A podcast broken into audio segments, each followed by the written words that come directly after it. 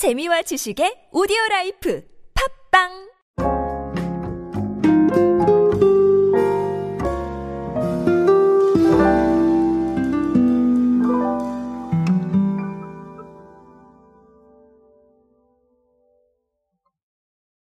여러분은 진순파가 뭔지 알고 계십니까?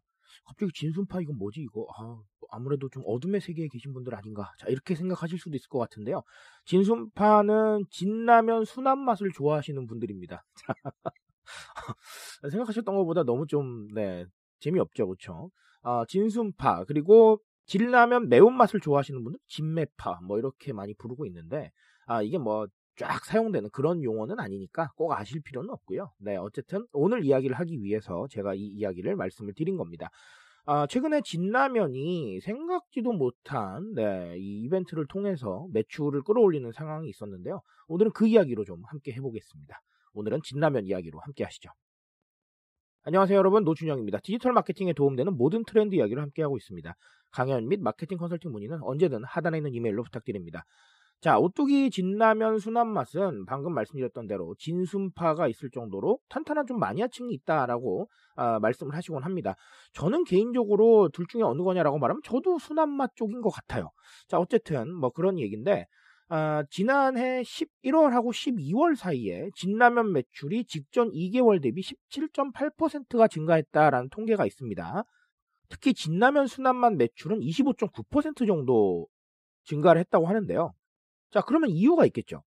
근데 이유가 생각보다 단순했어요. 뭐냐면 오뚜기가 소비자들이 선호하는 진라면 맛을 알아보기 위해서 지난해 11월 12일부터 지난달 9일까지 어, 홈페이지를 통해서 온라인 투표를 실시를 했습니다. 그러니까 진라면 매운맛이 좋아, 순한 맛이 좋아였어요. 그런데 아, 그 결과 진라면 매운맛이 좋다 쪽이 이기긴 이겼습니다. 하지만 어, 결과를 가늠하기 어려울 정도로 비등한 모습을 보이기도 했고 사실 그렇게 큰 차이가 나지는 않았어요.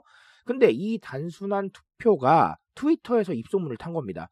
투표가 진행되고 있었던 지난해 11월 25일에 진라면 순한맛 키워드가 전일 대비 51배나 많은 노출수를 기록을 해서 한국 실시간 트렌드 키워드 4위까지 올라갔다고 해요.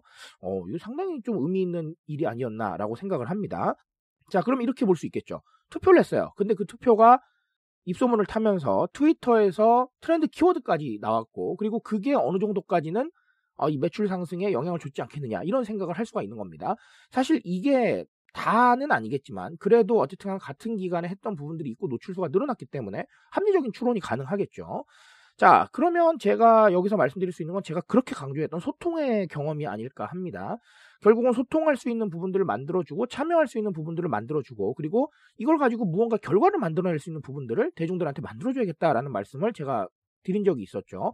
그래서 제가 아주 단순하게는 투표부터 시작을 해서 아니면 의견 수렴이라던가 아니면 제출시라던가 이렇게 좀 다양한 방식들을 활용해 보면 나쁘지 않다라고 말씀을 드렸어요. 자, 그 이유는 뭘까요? 아주 단순하지만 노출이 이미 됐던 인원들이기 때문에 상당히 익숙하다라는 겁니다. 이게 무슨 뜻이냐면 전혀 모르는 상태에서 무언가를 받아들이는 것과 그리고 무언가 투표를 했던 인원들 그리고 아니면 무언가 참여를 했던 인원들이 받아들이는 건 방식 자체가 달라요. 왜냐하면 이미 익숙한 부분이 있고 그리고 한번 경험해 봤기 때문에 굉장히 익숙하게 받아들일 수 있다라는 겁니다. 아 내가 했던 건데 아, 그래. 나 그거 했었지. 라고 생각을 하면서 굉장히 쉽게 받아들이게 되는 거예요.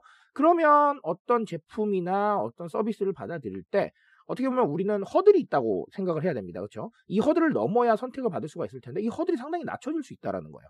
그러니까 이 소통의 경험을 주는 거는 아주 단순하지만 생각보다는 아주 괜찮을 수 있다라는 말씀을 드리고 싶습니다. 자, 그리고 또 다른 하나는 결국은 트위터의 이 어떤 트렌드 키워드 이런 부분들로 알 수 있는 건 이런 건데 경험을 해본 사람들이 익숙한 상태에서 상당히 소비로 많이 유입이 되고 있다라는 거예요. 그러니까 이런 거겠죠. 굉장히 뭐랄까요. 각인화가 되어 있다라고 저는 표현을 하고 싶은데 예를 들면 그런 겁니다. 우리 로블록스에서 구찌 아이템들 보신 적이 있을 수도 있고 없을 수도 있을 텐데 로블록스는 사실 10대들이 많이 이용을 하죠. 그러면 구찌랑 무슨 상관이냐라고 보실 수도 있을 것 같은데 자 계속해서 노출이 됩니다. 해당 아이템을 사기도 하고요. 팔기도 해요. 그러면 내가 매장 가서 구찌 제품을 만났을 때 어때요? 어, 상당히 친숙할 수 있다라는 겁니다. 아, 나 게임에서 봤던 건데 라고 말이죠. 마찬가지입니다. SNS에서 꾸준히 이런 어떤 뭐 프로모션이나 아니면 투표 같은 데 노출이 되게 되면 아무래도 라면 사러 갔을 때 네, 본인이 좋아하시는 라면도 있겠지만 보면 생각이 날 거예요. 아, 나 봤던 건데. 아, 트위터에 얼마 전에 봤었는데. 자, 그런 식으로 우리가 끊임없이 노출을 시킬 수 있는 창구들을 찾아야 되는 이유가 결국은 네, 이런 각인화, 이런 경험에 있어서 소비가 상당히 영향을 받고 있다라는 겁니다. 그러니 상당한 주목을 해볼 필요가 있겠고 이 주목을 바탕으로 우리가 어, 바이럴 마케팅이나 아니면 어, 일반적인 마케팅 프로그램도 전개할 필요가 있겠죠. 결국은 익숙하면은 조금 더 빨리 소비할 수 있다라는 겁니다. 그래서 우리가 경험을 하게 해줘야 되는 것이고 어, 경험하지 않으면 접근하지 않을 수 있다라는 이런 상황에 상당히 좀 민감하게 받아들일 필요가 있어지는 겁니다.